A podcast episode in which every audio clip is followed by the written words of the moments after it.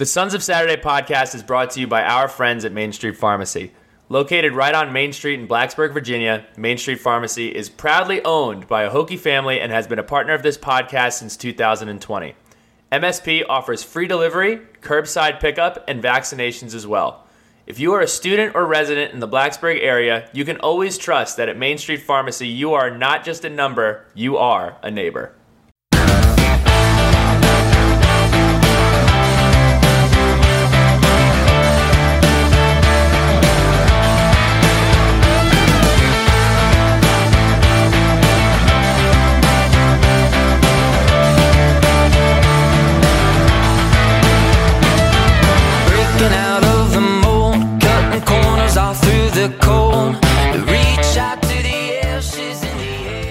All right, Hokie Nation, we are back for episode two of the 2023-24 uh, Hokie Hoops podcast. This week, we're just going to kind of go through the rosters. I know last week we talked about um, kind of season recaps from last year, who we lost on both the men's and the women's side, and who came back. But now we're going to dive a little bit deeper into that. And uh, since the time that we recorded our first episode, we found out that Rodney Rice has left the program for the men's team.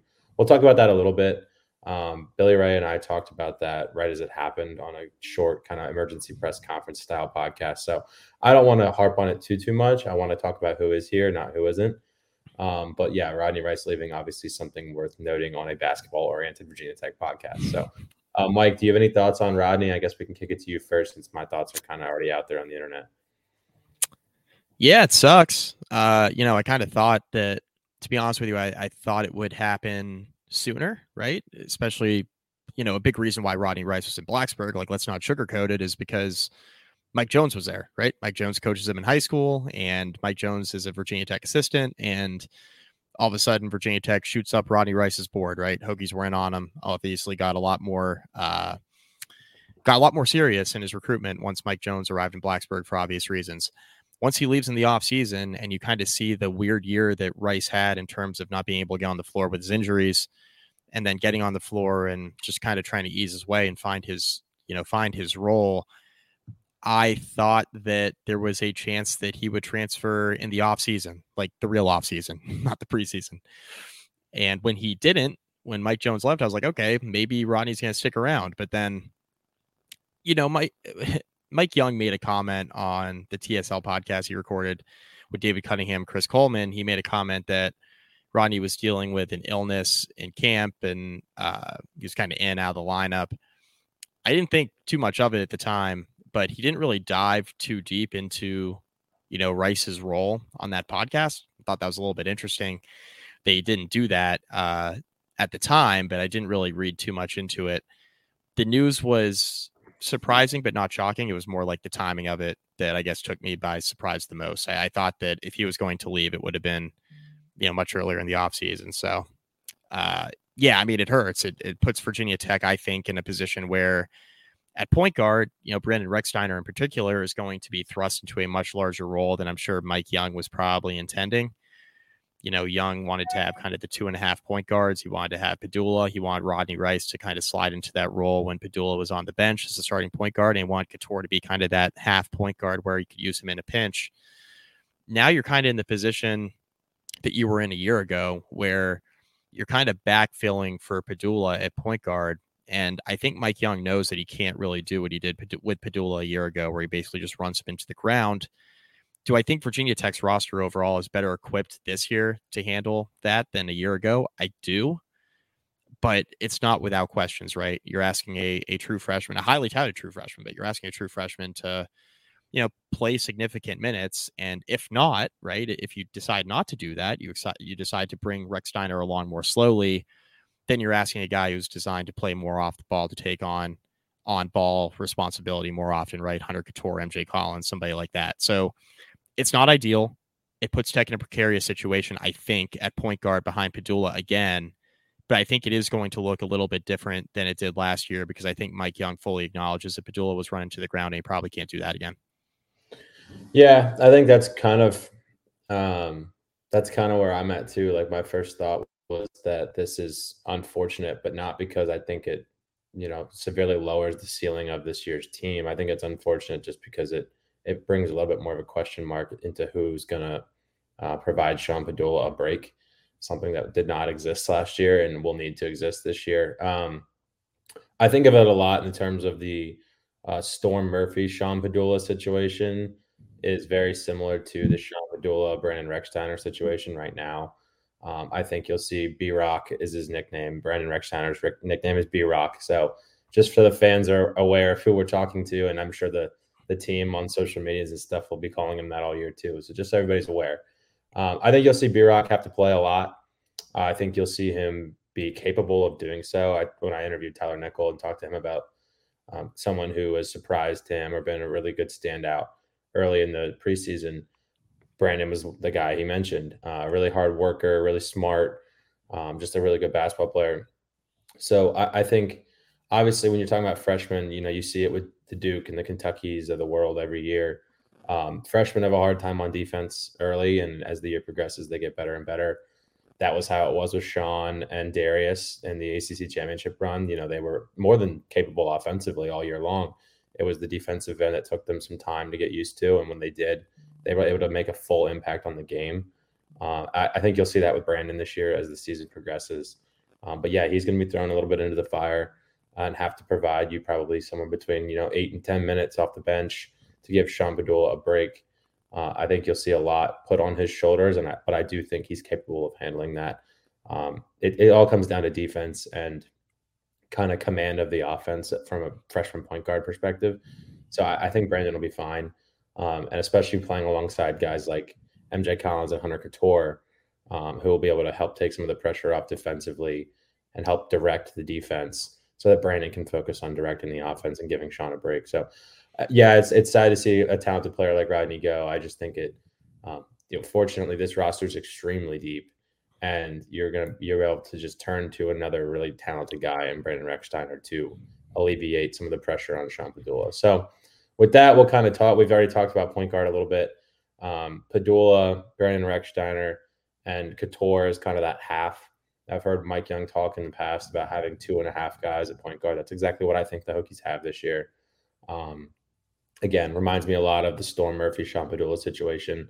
And we'll see how that position kind of unfolds throughout the year. But I expect us to be fine. I actually expect us to be a top five point guard play room in the league this year. Um, Sean being, you know, a top five point guard in his own right, and Hunter and Brandon able to provide some depth there as well. So with that, we'll kind of kick it to shooting guard. And uh, I, I, think I talked about this with Billy Ray on our 15 minute pod after Rodney left, but um, you'll see here when I break it down, kind of one, two, three, and even a little bit into the four. Um, there's a lot of per- position versatility here. Actually, there's there's a ton of position versatility. So at the two, you know, the logical starter is Hunter Cattoor, right? He's going to come back, provide you everything he's been providing you for his very long career now. It feels longer than it actually even is just because he's played so much basketball going back to his true freshman year. But Hunter's going to start at the two. Um, and then behind him, you kind of have a combination of guys who who have some position versatility. MJ Collins can play a little bit of the two if you need him to in a pinch. Jaden Young, another freshman who uh, I think is a really good fit in the Mike Young system offensively. Again, it's just like B Rock is going to come down to defense for Jaden, how quickly he can get on the floor, but he can absolutely shoot it. And then you go to the three, and it's a mix of MJ Collins, who is my presumed starter at you know just because he played so much last year. He seems to be the natural guy who would be up to speed defensively and play the three. But then you have Tyler Nickel behind him, who's just absolutely uber talented, true sophomore. Um, was as high, if not higher rated, depending on where you looked, as Rodney Rice in that in that class last year, coming in from UNC. And then you have John Camden behind him at the three as well. So there's a lot of position versatility at the two and the three spot, and I think that's going to be a huge help. Um, you can just cycle in Hunter and MJ and Tyler and Jaden Young, and you can just go around and around and around uh, in order to fill up all the minutes necessary. So I, I love the position versatility on the wing this year for the Hokies. Yeah, I'm curious how much Jaden Young plays. Right, I think Cattoor, Collins, Nickel, and Camden are I think the four kind of entrench in those two spots, uh, depending on what lineup Virginia Tech rolls out there. Right, shooting guard and small forward in this system are pretty interchangeable. Um, you know, yeah. it's just kind of what combination of those four or five guys you want to put out there. I agree with you on on the Cattoor MJ Collins point. I mean, I, I would be very surprised if Collins is not the starter, right? Mike Young has said that he wants Collins to be, you know, stuck on the opposing team's best defender, wants Cattoor to be kind of roaming as the team's most experienced defender, and and really he's he's been the best defender in the program now for a few years running. I think that with the way Virginia Tech struggled defensively last year, I think there's going to be more of a priority for Mike Young to play some of these guys uh, who are more two way players, which I think Cattoor and MJ Collins certainly fit that bill, especially when you consider how MJ Collins started shooting the ball late last year, right? Really started evolving his offensive game a bit more. Mike Young says he's been working on it a ton in the offseason. I'm looking for him to take a pretty big step forward offensively this year to go along with a, a, pretty solid defensive foundation that we saw. A big reason why he played as much as he did as a freshman is because, like you mentioned with uh, Pedulla earlier, and you mentioned with Darius Maddox earlier, like a reason why it took them a while to get on the floor during the ACC championship run was because they weren't really up to speed defensively. Well, MJ Collins was, and that's why he played so much as a freshman last year. I would be very surprised if he's not in the starting lineup. Tyler Nickel is the guy who's really interesting to me because, like you mentioned, really highly touted guy. Uh, Virginia Tech was definitely in the mix in his recruitment. Uh, they the Hokies miss out on him, but they landed Rodney Rice. But those are two pretty comparable players in terms of you know type of prospects that they were. Obviously, two different positions, right? Rodney plays more of a point guard, shooting guard role. Nickel's more of a wing. But if you're looking for like the scoring punch that you didn't really have with Rodney Rice, you were hoping to have kind of this year if he returned, you know, you're hoping that you kind of get some of that with Tyler Nickel on the wing, that he has a really strong year offensively to kind of fill that void. Would be great to have both of them. Obviously, you have another guy, you know, similar caliber player coming out of high school and very similar in terms of experience. Didn't play a ton last year in North Carolina, uh, but has an opportunity now to certainly get more minutes and, and, kind of grow in this role in the Mike Young system with the coaching staff he's very familiar with. You know, the, the Hokies were really in on that recruitment, so I'm interested to see how Nickel fits in the mix here too. Yeah, then, I think. And John Camp, John so Camden, John Camden too is the other guy. Like, yeah, yeah, I think. Yeah, so we'll, we'll see. I mean, I think it's going to be um, a, a pretty deep, a pretty deep two and three. Yeah, and you know, John's kind of a, a three and can also play the four even um, in smaller lineup situations. Same with Tyler. Tyler, in theory, can play the four, but I think he feels most comfortable out in the wing as a scoring small forward uh, who can absolutely shoot it from deep. So uh, the ability of MJ Collins to elevate his shooting and obviously, you know, maintain that really high level of defense he played last year to go along with Tyler Nickel and his ability to score the ball gives you a really good um, one-two punch kind of out on the wing there at small forward. So uh, I- am really excited about the you know the three guard positions, and honestly, I'm really excited about these two front court positions as well. So obviously, there's been some turnover there. Uh, you lose Justin Mutts, who played an unbelievably high amount of basketball for Virginia Tech, and you have to replace him. So you go out and get Robbie Beran and Mekhi Long from the transfer portal. Uh, those are kind of your natural fours to play in this system. Uh, Robbie Beran is a guy I'm really excited about. I think he averaged like seven and five, if I remember correctly, at Northwestern uh, last year in the Big Ten. Uh, he comes back to Virginia, where he's from, and I think he's going to be phenomenal for this Hokies team on the defensive end, but also offensively. I, I think he's a guy who uh, has the ability to shoot it. Maybe not quite as well as Grant Basile, right? But he can shoot the ball, and he's going to play a really high level defense. And then Mekhi Long um, kind of your your your grit guy, as Justin Fuente would put it, I guess. Um, rebounding is his specialty. Really good defensive player, great athlete, really, really just tenacious on the offensive glass as well. So, you know, defense and rebounding were obviously two points of emphasis for the staff, and they go out and get two guys who specialize in both those categories for the portal to go along with uh, Mylyjael Poteet, who's a guy who I really enjoy his game. Uh, Mylyjael's got a great game. Uh, big dude, strong physical presence with great hands, uh, can finish around the rim, plays pretty good defense. And then John Camden can play the four in a pinch in smaller situations. So uh, I like where we're at in terms of the four and the, the power forward position to go along with the center spot where you've got Lynn Kidd now. I believe this will be his fourth year of college basketball, one year at Clemson and three with the Hokies. So yeah, fourth year of college basketball for Lynn Kidd. Um, everybody knows, you know, Lynn's an absolute physical specimen, can jump out of the gym, seven footer. Uh, I think his defense will take another step this year. Played some really good minutes for the Hokies last year. Uh, I, I, think people maybe overlooked that a little bit. I look for him to come in and be kind of a eight to ten point a night, eight rebound guy with a couple of blocks. I, I think he's going to have a really good year for Virginia Tech at the center spot. And then Mylyjael Poteet can also play the center, so we'll throw him in there as well. And then Patrick Wessler, who redshirted last year, seven footer from the from the Charlotte area, um, really skilled big man, really really skilled seven footer who can shoot it from deep. So there's a lot of posi- position flexibility and versatility, and a lot of depth in this roster. So it's going to be interesting to see how it all shakes out in terms of rotations and minutes distribution. Uh, I think that'll be a work in progress as we get through non-conference play into the ACC play, as it always is. But there's a lot of guys who who can play at this level on this roster, and it's just a question of who steps up the quickest. We're going to have our, our questions answered pretty quickly. Something that Mike Young has done really well since he got to Blacksburg is he's nailed the transfer portal, right? Um, I, I mean, really, when you look at it, like some of his biggest contributors have been through the portal, and it's kind of offset I don't want to say recruiting misses because I think he's he's hit on the recruiting trail with the prospects in terms of bringing them into Blacksburg, but in terms of developing them and having them stick around, he's you know had had three four stars leave the program, which isn't ideal, but he's been able to kind of backfill with the transfers, and he's hit on a lot of them. So if he continues to hit on them, that's a big deal. And to be honest, like he really got a hit on these front court guys. You mentioned Beran and Mekhi Long, like those are two guys who need to come in and be significant contributors. Elijah Poteet was a transfer portal ad a year ago. He's going to have a bigger role this year. He's going to have to play better uh, than he did a year ago in bigger minutes. I thought he, he was fine. I don't think he was a liability or anything like that. Uh, but now he's going to have uh, bigger minutes this year. He's going to have to continue to contribute.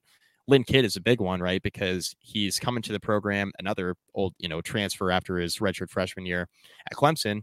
He comes in and arrives in Blacksburg, and he's really developed since he got there. You mentioned the physical specimen piece seven footer, really athletic. He's going to be really integral to what Virginia Tech's going to be doing this year, both on the offensive defensive end. He's going to get huge minutes. I mean, he's going to play a ton. Mm-hmm. So he really needs to continue to be reliable. And like you mentioned, he had a really, really good year last year, um, and, and hoping that that continues again with bigger minutes. So the front court is all about, especially at power forward, right? The front court is all about did Mike Young hit on these transfers? And I, I think the the Beran and Mekhi Long ads in particular are really intriguing just because they add two elements that I think were missing a bit a year ago. Justin Mutts was a good defender and good rebounder, but he's only one guy. And, you know, Grant Basile, his his struggles on the defensive end, I think were pretty well documented, but he had such a good offensive game, they kind of offset that. It's going to look different in the front court this year, right? It's it's going to be a different look to this team, but not necessarily a bad thing considering you know the shortcomings of this tech team a year ago. I just hope that Beran and Mekhi Long in particular can provide a little bit more um, on the offensive end than they did at their prior stops. And I think if they do, it'll take the pressure off of the backcourt a little bit, right? And, and the wing positions where I think Virginia Tech's going to have to do a lot of their scoring. Yeah, we've been a pretty um, front court dominant scoring team the last few years under Mike Young. You think back to Keve Aluma, Justin Mutts, Grant Basile, those kind of guys. We've been pretty front court dominant from where our, in terms of where our scoring has come from. I think you'll see that be much more even this year across the board from the front court to the back court, maybe even back court leaning in terms of scoring production. Uh, but I do think Beran and Kidd will both provide what you're expecting them to provide from the four and the five spot in terms of offense, and maybe even a little bit of a level up defensively than we've seen from Virginia Tech on the inside. So that's kind of your men's overview. Um, you got a lot of really good players, a lot of playable depth, uh, and we'll just see kind of how it shakes out as we get through the non-conference schedule. But um, there's there's a lot of guys who I expect to contribute and contribute quickly for Virginia Tech. Jaden um, Young, Jaden Young. One last thing, Jaden Young's a wild card, man. Yeah, like, if he can, if if Young is comfortable with how he's defending, and he starts getting some minutes, all of a sudden this turns into a really, really deep backcourt and wing team, which I think makes them all the more dangerous when inevitable, you know, injuries happen, guys get nicked up. Uh, that that makes Tech really dangerous both now and into the future when you consider obviously the eligibility factor, right? With you know, if you're playing Jaden Young as a true freshman and you're thinking about how MJ Collins made that leap last year as a freshman and got really, really solid as the year went on.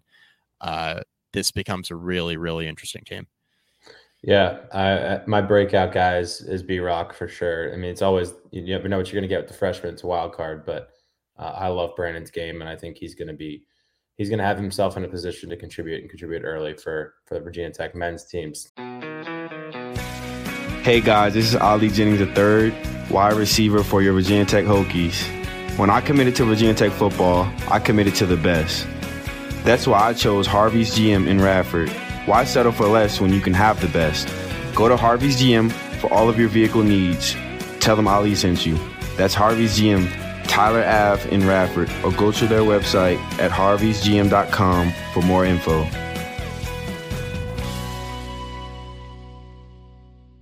No, let's flip it over to the women's side.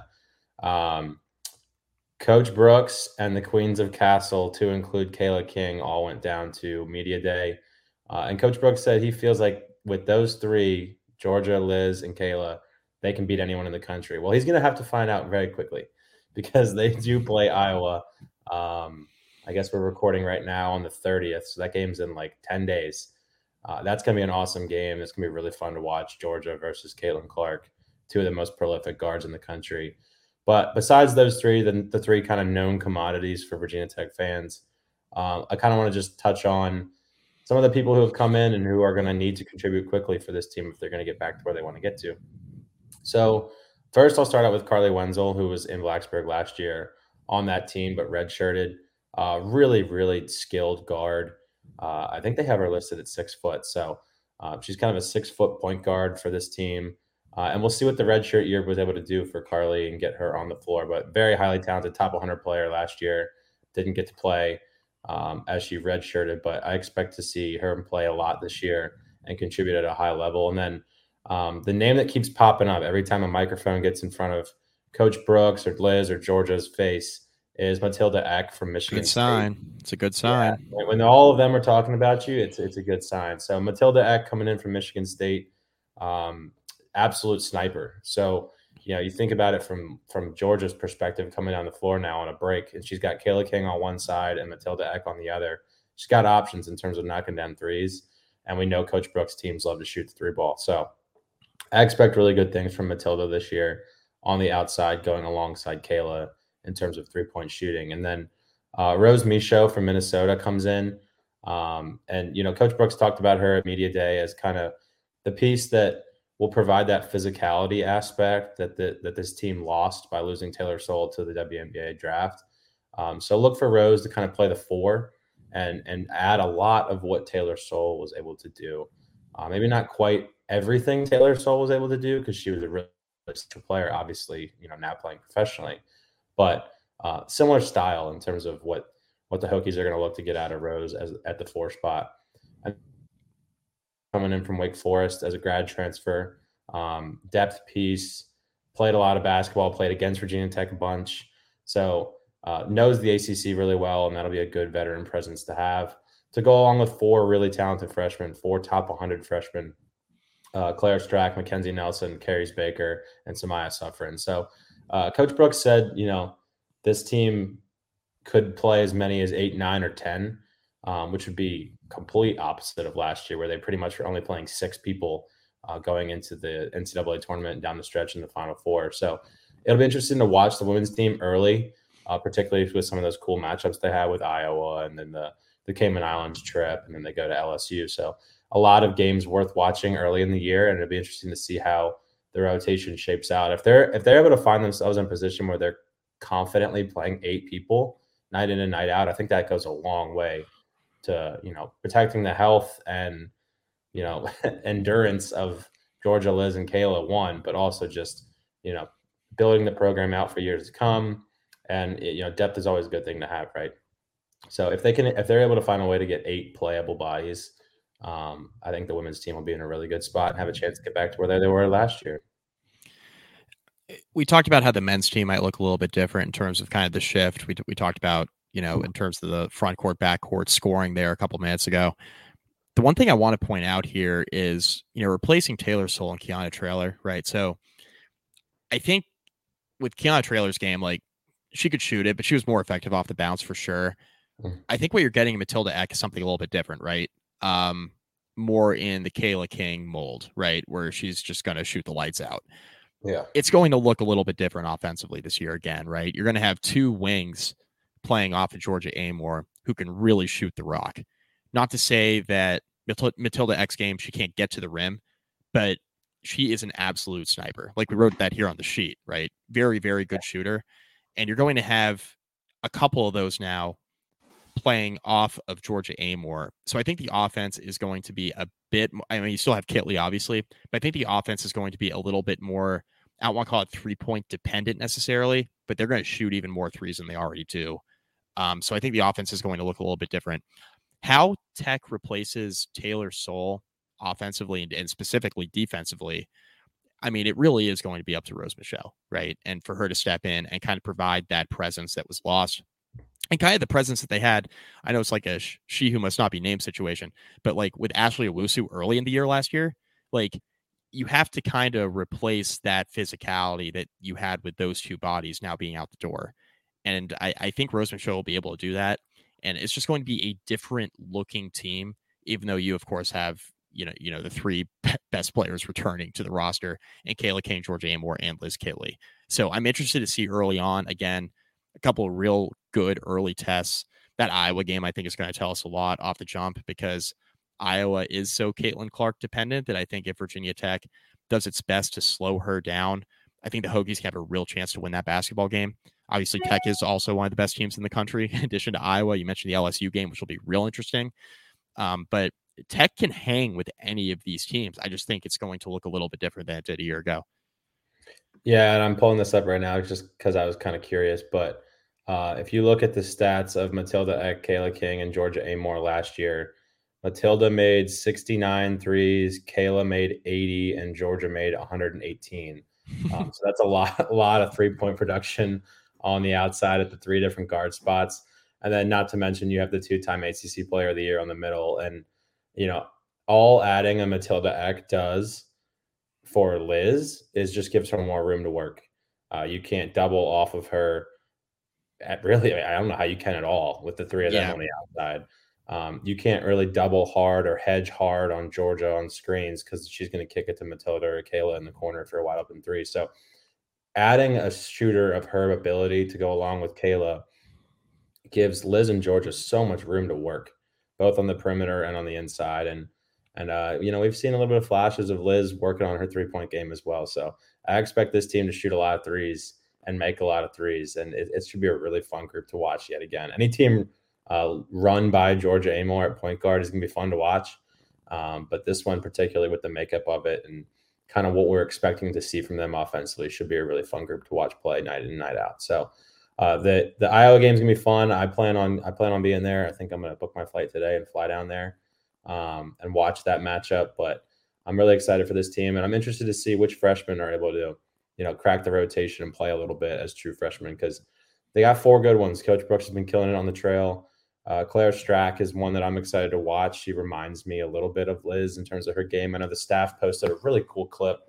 Uh, go find it on the Hokies women's basketball Instagram page. But the caption was uh, the rookie and the vet, and it was Liz hitting a baseline one leg fadeaway, and then the same clip of Claire Strack hitting the same shot later in practice. So uh, hopefully Clara and, and Liz are hand in hand, and she's learning as much as she can. And with Liz Kitley still in town, but uh, Claire is one I'm interested to watch. Carys Baker can absolutely shoot it. Samaya Suffren, really good player from I believe down in North Carolina, and then Mackenzie Nelson is the is the point guard, and I know she's been attached to the hip with Georgia.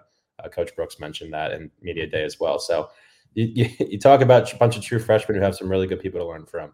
Uh, should make for a, a really good foundation for this program for years to come. But with that, we've gone for almost a half an hour just talking about rosters.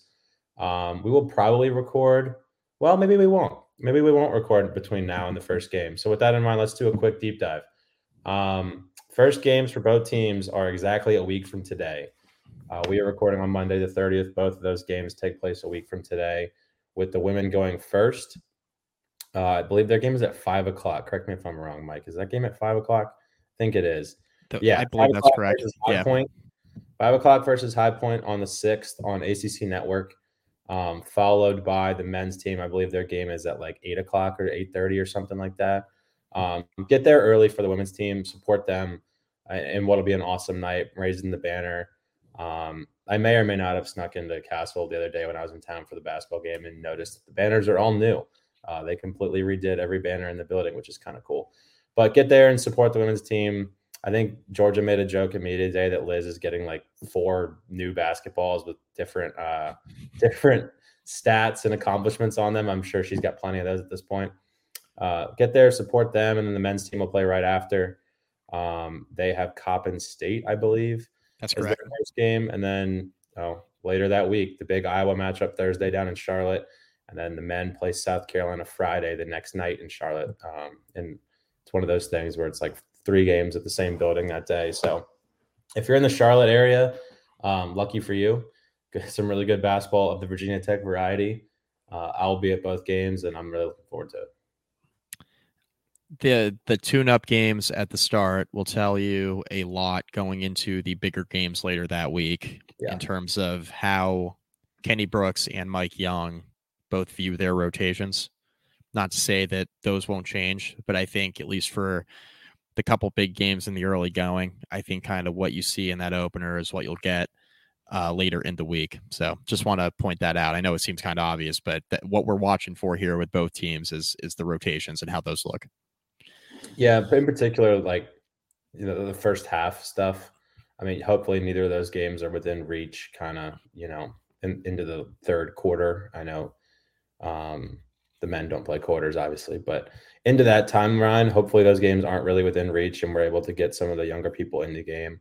Uh, but particularly, I'm interested to see kind of who the first couple people off the bench are for either either team. Um, in South, and then you know the men play South Carolina Friday. Um, that they're kind of a bottom third team in the SEC, um, but it's still Power Five basketball, so that one will be interesting to watch in terms of rotations as well. Uh, and then obviously the Iowa game is a is a heavyweight clash early in the year, but in particular, keep an eye on those you know first couple media timeouts and see who who each coach uh, trusts the most and is rotating in the quickest. That's kind of how I would gauge where where the staff feels either roster is and in terms of rotations. But yeah, um, we've we've we've babbled enough. It's been a half an hour. This has been good. I'm really excited for for basketball season to kick off. Things are going good on the football field. Usually by this time, uh, by the time Mike and I record our first, second, and third uh, episodes, people are kind of checked out of football. But huge football game this weekend. Biggest game maybe since UVA in 2019. I don't know. This, Yeah. this Louisville game is a ginormous matchup. So really excited for that one. Um, between the the Louisville football game and then the two basketball games Monday night could be a really fun 48 hours for Virginia Tech fans. Agree. Yeah, it's it's weird to be talking about meaningful football in November. Hasn't happened in a while. It's a refreshing change of pace, man. I will take it. Yes. But with, with that being said, uh, talk to you guys later. Go Hokies.